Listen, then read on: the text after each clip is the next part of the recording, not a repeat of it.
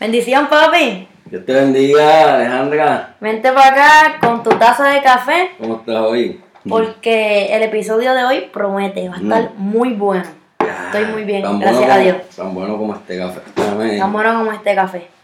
déjame En, el episodio anterior, Ajá, dime. en el número 3, estuvimos hablando sobre la identidad puertorriqueña. Me acuerdo. Y uno de los elementos de la identidad es el idioma. Así que hoy vamos a seguir por esa línea del idioma y vamos a estar hablando sobre la importancia del idioma español.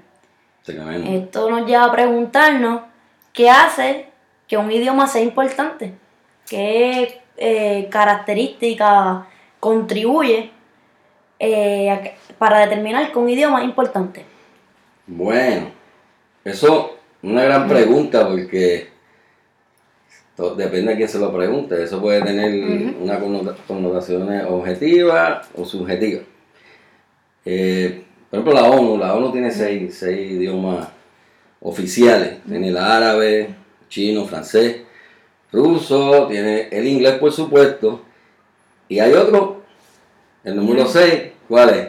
Español. Ah, tiene que estar el español ahí en la ONU. Pues eso le da cierto sentido de, de oficialidad e, e importancia al idioma de que esté entre esos, esas lenguas que reconoce la Organización de las Naciones Unidas. Así que eso es un dato. Así que pa- para una persona, si parte de la premisa de que un idioma importante porque oficial, pues esos serían los seis, El, seis ¿verdad? el español está entre eso, según la, la- la fuente de la, de la ONU. Así Eh, que estamos, estamos ahí. De hecho, entre Para empezar ya estamos en la primera característica que estamos discutiendo. Eso, eso es un dato y, y es objetivo, es irrefutable. Así que ahí ya de entrada el español está en el protagonismo mundial. Así Yo que ese es uno de los elementos. sí. Yo también pensaría en cuántas personas lo hablan. La cantidad de personas que lo hablan, que hablan un idioma, pues determina cuán importante es. Sí, en ese es el término cuantitativo, sí, la, Eh. la difusión que tiene el idioma. Eso, eso también es un dato objetivo, estadístico, que también pues, puede determinar si un, si un idioma es importante o no. Sí. También podríamos decir por eh, el idioma de uno, por ejemplo, el español para mí es importante porque es el mío, Porque es que es una característica subjetiva, pero no deja de ser una característica. Uno piensa en el idioma de uno cuando habla de los idiomas que son importantes. Si tú le preguntas a una persona que habla un idioma que solamente lo habla en 10, Ujú. es más que lo habla en 2, él y otro, sí, pues más importante es el mío. Porque es que le permite comunicarse. Ese es que a mí no me interesa si está en la ONU, si lo hablan tantos millones de Si personas. está en crecimiento. Si está en crecimiento, es el que yo hablo, me permite comunicarme. Así Expresarme. que para mí, Es importante. ese, ese, ese es importante. Así que eso es más subjetivo, ¿ves? Que hay, hay distintas razones. Muy bien. Sí, sí.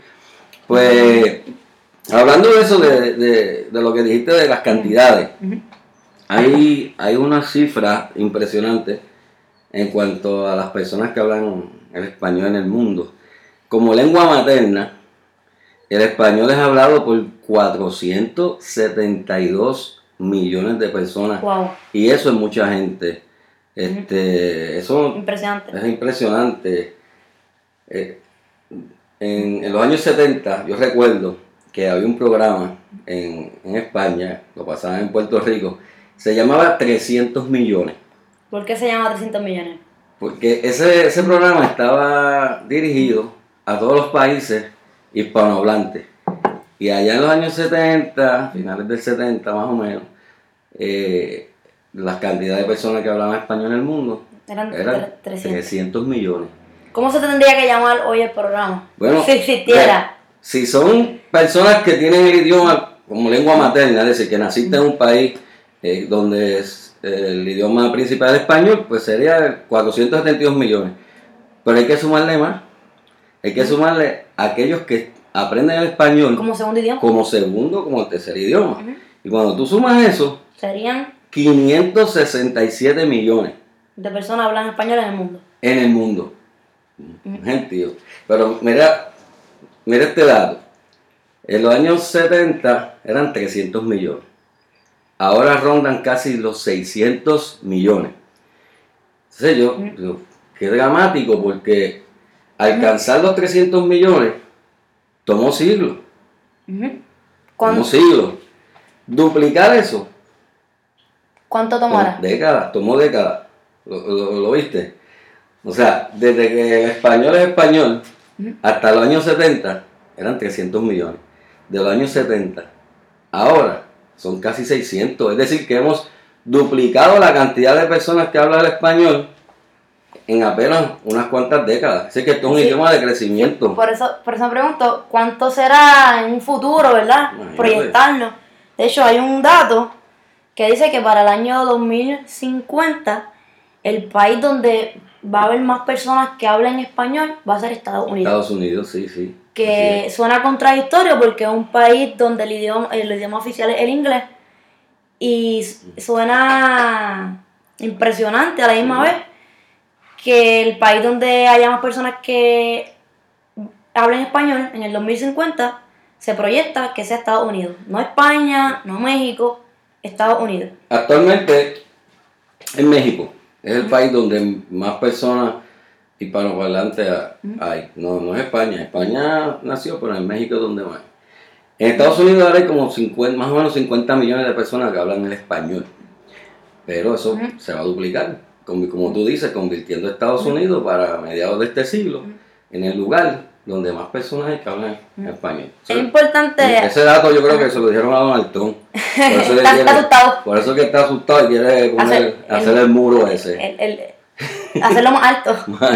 es importante aclarar que no es que en Estados Unidos se va a hablar más español No, que inglés, no es eso, sino que el lugar donde va a haber más personas que hablen español va a ser Estados Unidos. Que es un país que el idioma oficial no es el español. Es paradójico. Eso, eso es producto de la inmigración. Y, y eso no lo para nadie, y- ¿sabes? y producto de la inmigración y que personas que emigran conserven sus elementos culturales, que eran una de las cosas que que, hablábamos. que hablábamos en el pasado episodio. Si lo llevamos a la... ajá. Ah, no, te iba a decir que, que, que hablando de, las- de las personas que, que estudian español como segundo idioma, actualmente, esto es un dato, de hecho, todos estos datos que estoy dando son tomados del Instituto Cervantes, son actuales. 21 millones de, de personas están ahora mismo estudiando el español como segundo, como tercer idioma. Y- Qué bueno. Y, y, de hecho, hasta viajan a España a estudiar este idioma. Las razones pueden ser muchas. Eh, este es un caso muy particular. Conozco un familiar eh, que nace, es estadounidense, pero conoce a una persona puertorriqueña, se casa y se enamora tanto del idioma que decide estudiarlo formalmente en la universidad y actualmente es maestra de español y su idioma principal El inglés. en, en inglés. Este idioma tiene, tiene algo, tiene magia, no, no- no- nos captura. Si lo llevamos a las redes, eh, al internet, principalmente podemos decir que el español es el tercer idioma más usado en el internet en general. Wow. Y si lo llevamos a una página más específica, una muy conocida y muy utilizada por muchas personas, Facebook, una red social, Las redes. es el segundo. Wow. Eh, así que el, el primero es el inglés en Facebook. Sí. Luego del inglés estaría el español como idioma más utilizado en Facebook. Era, hay, hay un dato eh, que no lo mencionamos. ¿Cuál es la primera? La- el, el idioma más hablado del mundo. Tiene que ser, me imagino que el, el que más personas Por eh, razones demográficas. de reproducción. Es el chino, el chino mandarín. Bueno, razones lógicas. En- ¿Cuánto? Hay un montón de gente. Bueno, en el planeta, la población mundial se estima en 7 mil millones de personas, más o menos. De eso, mil millones son chinos. Así es que, obvio, el Muchos idioma, chinos, mucha- muchos chinos Muchas personas que hablan chino. chino por razones demográficas, eh, que es una razón lógica, pero no es por, de hecho, no es el idioma principal comercial, ni, mucho menos. Ni, ni de turismo. no Eh, es. cuando uno viaja, el idioma que está la mayoría de la información es inglés y español. Principalmente inglés. Y en crecimiento, no el español muestra más crecimiento que, que el chino. Entonces, ¿dónde se habla el, el- el chino? Pues en China. sin, embargo, sin embargo, el español, fíjate, el español es oficial. Es lengua oficial en 21 Países. países. Imagínate. Son 19 en América, incluyendo Puerto Rico. Que hay que Aunque tenemos dos, dos idiomas oficiales. Y en un momento fue el español solo. Este, ahora son los dos. Que hay, hay, hay fuentes que no incluyen a Puerto Rico en esos países. Dice que son 18, son 19. Uno en, obviamente, España y, en África, Guinea Ecuatorial. Significa que este idioma es hablado en tres continentes. O oficial en tres continentes. 21 ahí, imagínate, De, de, de forma oficial. o- de oficial. Eh, hasta África. Sí, porque Sí. por ejemplo el inglés es oficial en, en Estados Unidos Ujú. y en Inglaterra. Y ahí ya tiene un, un cuadro, más o menos, datos estadísticos de, de la importancia del español por asuntos de, de personas que lo hablan. Muy bien. Eh, ¿Por qué el español se ha mantenido como uno de los idiomas más importantes en el mundo? ¿Qué, Mm, qué permite que el español siga vivo? Eso me lleva a mí a pensar en, en la evolución. Un idioma que no evoluciona es un idioma que muere. eso Y el así. español ha sido una lengua que eh, ha sido en- enriquecida, yo- esa es la forma que yo lo veo, por otros idiomas. Así es. Eh, un- algunos puristas o más conservadores pensarán cuando comenzamos a utilizar una palabra de otro idioma, como que estamos dañando el español. Pero si, si lo vemos desde, le damos una mirada histórica y vemos de dónde sale nuestro idioma, pues viene del, del latín vulgar, Exacto. que si, no hubiese, si se hubiese mantenido hablando latín, eh, no, no habría español. Eso es así. Porque debido a que evolucionó, él eh, da resultado, da producto a la lengua que utilizamos hoy en día. Así que, partiendo de esa premisa, yo entiendo que no podemos mostrarnos demasiado conservadores cuando alguien comienza a utilizar alguna palabra en otro idioma y la incluye Claro, o la adapta al español, claro. porque lo que hablamos es producto de eso mismo, es Eso producto de un proceso evolutivo. Eso es así. Eh, por ejemplo, me, me acuerdo que hace unos, hace unos como meses, algunos meses diría yo, eh, vi en Facebook que la Academia Puertorriqueña de la lengua. Puertorriqueña de la Lengua comentó que sugería el uso de la palabra autofoto en lugar de la palabra selfie. Entonces, eh, eso está muy bien, pero en realidad eh, la- el, el uso lo va a determinar la gente.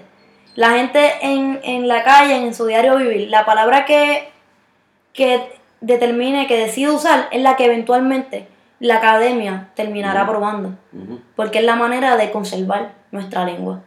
Así que a mí no me extrañaría de aquí a unos años ver la palabra selfie eh, aceptada y escrita de forma en la grafía como la pronunciamos. Mira, los académicos, la Real Academia no hace otra cosa que oficializar algo que ya el pueblo determinó y adjudicó que se Sí. usa. O sea, las palabras no están ahí porque se la inventó la Real Academia. Las palabras están ahí porque el pueblo comenzó a usarlas. Ujú. Comenzó el, el proceso de, de, los- de préstamo, palabras de otros idiomas, y así ha sido siempre. Y qué bueno, porque si este idioma se hubiese quedado en sus inicios, estuviéramos hablando el latín culto y no estuviéramos hablando español. Y donde O, o hubiese muerto también. hubiese muerto. Entonces, ¿por, por qué el latín, como lo conocemos, pues no es una, no es una lengua hoy principal? Es casi una lengua muerta. Si, si- si nos hubiésemos quedado hablando ese latín puro, No hubiese tenido el crecimiento que hemos y tenido. no hubiese evolucionado como el pueblo lo cambió, como, como, como le dio la gana cambiarlo, a la- y se lee latín vulgar, pues, que ¿dónde estuviéramos ¿dónde nos estarían entendiendo ahora? Pues en el Vaticano, que hablan latín, por, Y por seculorum. Y es un proceso que se da de forma natural, porque ningún pueblo se levanta diciendo, hoy vamos a cambiar el idioma. No, simplemente eh, es un proceso que surge de forma natural, ya sea porque es más fácil decir o pronunciar esta palabra, o porque hay una palabra que la tomamos de otro idioma y comenzamos a utilizarla en nuestro diario vivir y luego forma parte ya del vocabulario del idioma que sí tenemos como natal, como... ¿Estaba bien dicho eso? De natal. Sí, Eh, materno. materno. Ujú. Eh, así que eso también una característica que, que es buena decir que, por ejemplo, hoy día no, no voy a decir hoy, voy a comenzar a hablar el español del futuro, porque eso no es así. Es un proceso que se da de forma natural. Sin que nos demos cuenta, estamos ya contribuyendo a la evolución de nuestro idioma. Yo solo espero que este idioma no se cierre. No seamos tan puristas que se, nos cerremos a las nuevas palabras, a los neologismos, Mm. palabras que vienen de otros idiomas. Los que préstamos, los eso es importante. Hay un dato para, de- que nos mantengamos vigentes. De la, la cantidad de palabras que provienen del árabe que tenemos en el español, ¿cuántas son? Eh, bueno, los, los árabes aportaron cua- alrededor de 4.000 palabras en 800 años que tuvieron en España cuando invadieron. Muchos siglos, más o menos se estima alrededor de 4.000 palabras. Esa fue la aportación de, de los árabes. Y qué bueno, porque Qué mira, bueno. Hay muchas, como por ejemplo almohada, es una de ellas, Casi ¿verdad? todas esas que empiezan con A. Casi, casi todas las que empiezan con al. con A, alfombra. Sí. Eh, Y- y hay, hay, hay muchas. Mm. Bueno, 4.000. Y qué bueno que llegaron esas palabras. Producto de una invasión. Ay, le di algo ahí. Producto de una invasión. Así que las palabras que nos lleguen en otros idiomas los van a enriquecer. iba a mencionar que eh, acabamos de decir dos de esas cuatro mil palabras. Alrededor, sí. bueno, Así que las otras personas comenten si conocen otras. Sí. Mira. las que conozcan. O sea, mencionen las otras miles. Más aún, cuando llegaron los españoles aquí, trajeron su español. Y aquí habían palabras, había palabras, americanismo. Lo que hablaban los aztecas, los taínos, los incas, esas palabras se incorporaron al español y enriquecieron. Después los africanismos, los criollismos, las palabras que nos inventamos aquí. Sí. O sea, esto es un idioma tan rico por esas mismas razones. Y por eso es que este idioma es importante. Hay tantas maneras de decir las cosas en este idioma, tantas Eh, maneras de expresar. español es un idioma muy descriptivo. Sí, este idioma es rico en adjetivación. Establecemos, cuando vamos a referirnos a un sentimiento, no es lo mismo decir Te amo. te quiero que te amo. Hay una categoría, no es lo mismo. Es lo mismo. No le decimos te amo a todo el mundo. Establecemos esa diferencia. Este, no le decimos tú a todo el mundo. Usted, tú. E- Esa es una de las más Tan que, fácil que decir you que me llama la atención. Y, y I love you. Pero no, el español establece categorías en, ese, en el trato. La del usted y el tú es una de las más que me llama la atención. Tener esa diferencia. Sí, que ese es el español. Es eh, una- un idioma rico. Mira, Alejandra, ahí hay un escritor, estoy seguro que tú conoces, de la generación del 98 de España, Miguel de Unamuno, que, que escribió. Niebla. Escribió Ajá. Niebla, entre otras, pero hay un poema de él que se llama La sangre de mi espíritu. Y no lo voy a decir completo, pero más o menos comienza, la sangre de mi espíritu es mi lengua y mi patria es allí donde resuene soberano su verbo. Él está diciendo que lo que le da vida a su ser es su, su- su lengua, la lengua española, la sangre de mi espíritu, es el español, porque me permite expresarme de una manera tan particular. ¿Y cuál es mi patria? No es España nada más, es cualquier lugar del mundo donde resuene soberano su verbo, es decir, donde quiera que se hable español, esa es mi patria. Sí, mira, qué manera tan importante de, de decirlo de, de Miguel de Unamuno. Al final de ese poema, él dice, esta, esta lengua, el español, que le dio que a, a Cervantes, o Dios le dio a Cervantes, el Evangelio del Quijote. Se está diciendo, en este idioma hermoso se escribió la obra cumbre de la literatura universal. Dios le dio a Cervantes el Evangelio del Quijote. Evangelio porque el Quijote tú sabes que Mucha tiene enseñanza. muchas enseñanzas. Así es que esto no es cualquier idioma. Es un idioma que amamos, que defendemos, que disfrutamos. Por- porque, pues porque nos, nos da vida, nos da aliento. Es el idioma en que crecimos. Escuchamos las primeras palabras. En español. Fue en español. Soñamos en español. Soñamos en español. Mamá, papá, tus primeras palabras, tus primeros sílabas, tus primeros balbuceos fue en español. Fue la palabra que diste tu primer te quiero, tu primer te amo. Fue el, el- el idioma en, en el cual tú te, te enojaste, reclamaste lo justo. Ujú. El, el El que idioma no se enamoró. en que te, eh, exacto, el idioma en que, en que tú sientes, en que tú respiras. Y yo, tú sabes que siempre escribo algo. ¿Tú ¿Qué hay vas a decir algo? Yo, yo seguí como No. hablando aquí, me quedé pegado. Yo iba a No, decir no, algo, no, sí, no. sí. Eh, pensando en ese mismo escrito que, que tú tienes sobre el idioma español, Ajá, que lo tienes por ahí para que lo leas. A mí me encanta. el mío. Sí, el tuyo. Bueno. Eh, yo me puse a, a pensar en, en este idioma que tengo la bendición que, que tú lo amas igual y, y también mis hijas y, y mi familia y, y lo defendemos. Eh, y yo dije, oye, en español yo, yo he hecho mi vida en este idioma. Y entonces me puse a pensar en las distintas etapas de mi vida y, y el español ha estado en todas. Entonces dice así, dice, en español, al clarear los madrigales, pronunciadas con amor, escuché yo en español los arrullos maternales. El verbo sabio que sale del jíbaro en la colina, el consejo que me anima a seguir en pie de lucha, mi sentir siempre lo escuchan en la lengua cervantina. En español pronuncié mis palabras incipientes y este idioma es confidente de todo cuanto soñé. Con sus letras yo llené los espacios de mi vida. Lo que aún mi alma anida, yo lo digo en castellano, expreso amor a mi hermano en la lengua cervantina. Esta que viene ahora tiene que ver con tu mamá. El sol alumbró mi rostro el día en que me enamoré y un te amo articulé en el idioma de Hostos. Al Dios ante el cual me postro, yo le alabo en mi idioma. En el valle o en la loma, lo defiendo por entero. El español es primero en cada sol que se asoma. Y la última, Alejandra, esta es inevitable. Esa, esa es mi favorita, yo creo.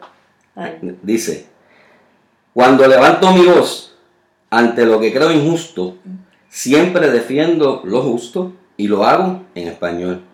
Cuando anuncie la revol que de este mundo me iré, sepan que defenderé este idioma que me habla y mis últimas palabras en En español español las las diré.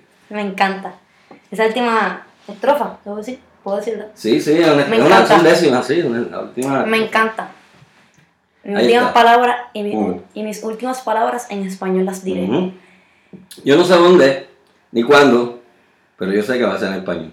Eso es así. Eh, De eso podemos dar certeza. Así Qué que bien, me gusta este tema. Eh. Me diste por me gusta. el español, bueno, imagínate. Bueno, y Con- ¿qué viene ahora? Con esto podemos dar cierre, ¿verdad? O Sí. fin al último, al, al último. Al cuarto. ¿Este es el cuarto? El cuarto episodio Wow. del podcast Un Café con Papi. Dos horas también, ahora. Eh, no, llevamos 23 minutos. Mira, y dijimos que iban a ser como 10 minutos. Dijimos como Yo 10 dije, minutos. Imposible hablar del español 10 Y, con tantas palabras que podemos decir. Pero vamos a, Que- a pausar hasta la otra. Así que los invitamos a que compartan este episodio con sus amistades. Eh, le pueden dar like o le pueden dar me gusta. Le pueden, lo pueden compartir o le pueden dar share. No, bueno, no Pero- está malo que lo diga ¿Verdad? otro idioma. Claro que no. Le da diversidad. Eh, hasta la próxima.